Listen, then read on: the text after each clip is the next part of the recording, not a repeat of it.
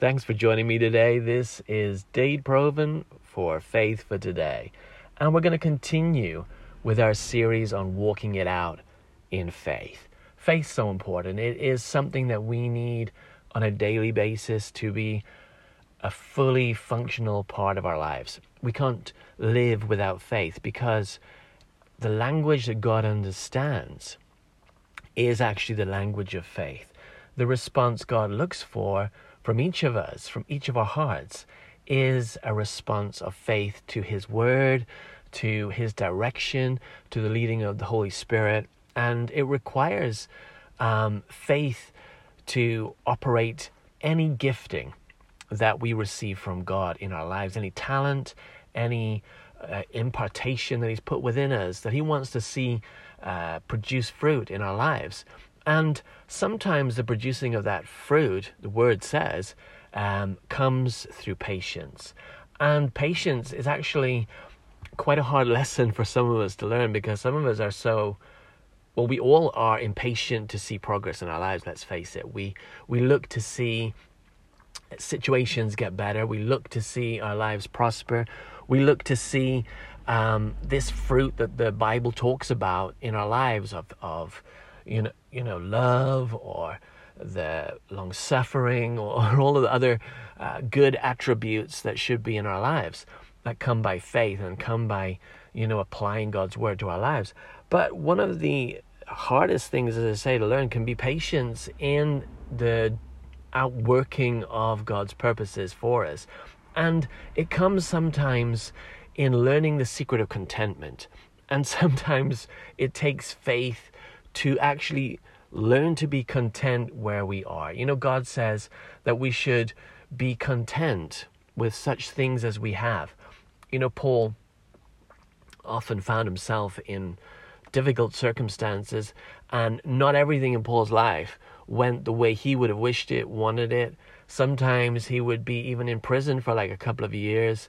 Um, and that must have been highly frustrating for a very active person like Paul, who just wanted to get out there and spread the news that Jesus was the Son of God and, and bring this amazing gospel to as many people in as many countries as Paul could, uh, you know, reach in his day. Um, and so there was definite points of frustration where Paul talked about that he had to learn how to be content in whatever circumstances he was in.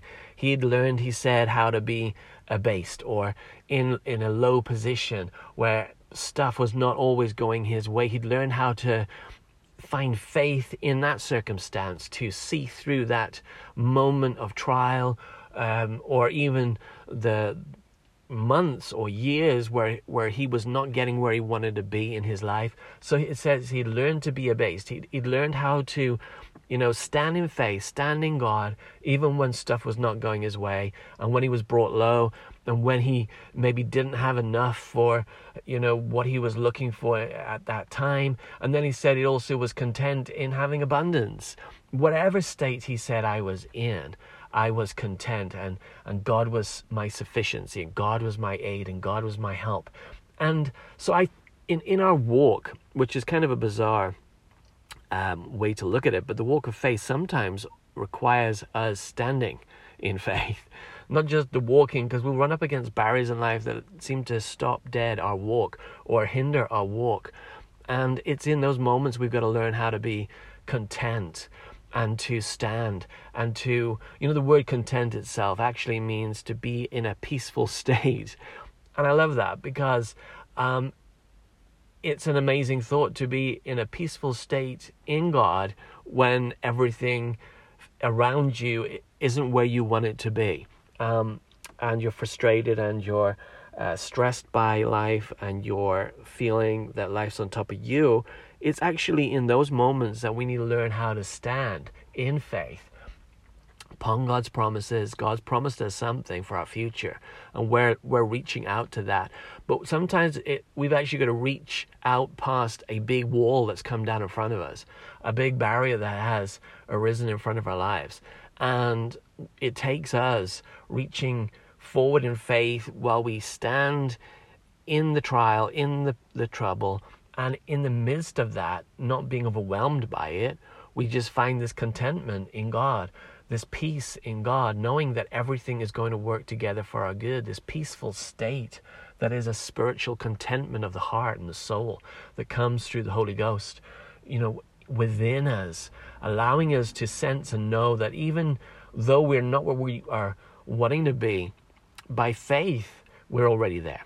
By faith, we've already inherited that promise because God's word is true. It, he has said that is ours, so it is ours. And while we outwork towards that goal, we're going to be content in Him with such things as we have. And that is a powerful revelation to get in your spirit today. Is if you can learn the faith walk also of contentment with such things as you have until God takes you forward into the next stage, into the next uh, move forward in your life in your development in in your goal seeking and so we we avoid then frustration and distress and and instead while we are on our walk of faith, we're also content where we are at this time so God can, you know, help us not be overwhelmed by stress. Stress is such a terrible thing because it just mucks up our lives in so many different ways and, and our health and, and our mental capacities. But when we're content in God on the inside, then we have that peace that Jesus said he would leave us with. It my peace I give unto you. And contentment is God peace. It's God peace in our soul, knowing that as we walk out our walk, God is with us in that situation until we move forward again to the next stage of his purpose and plan for our lives.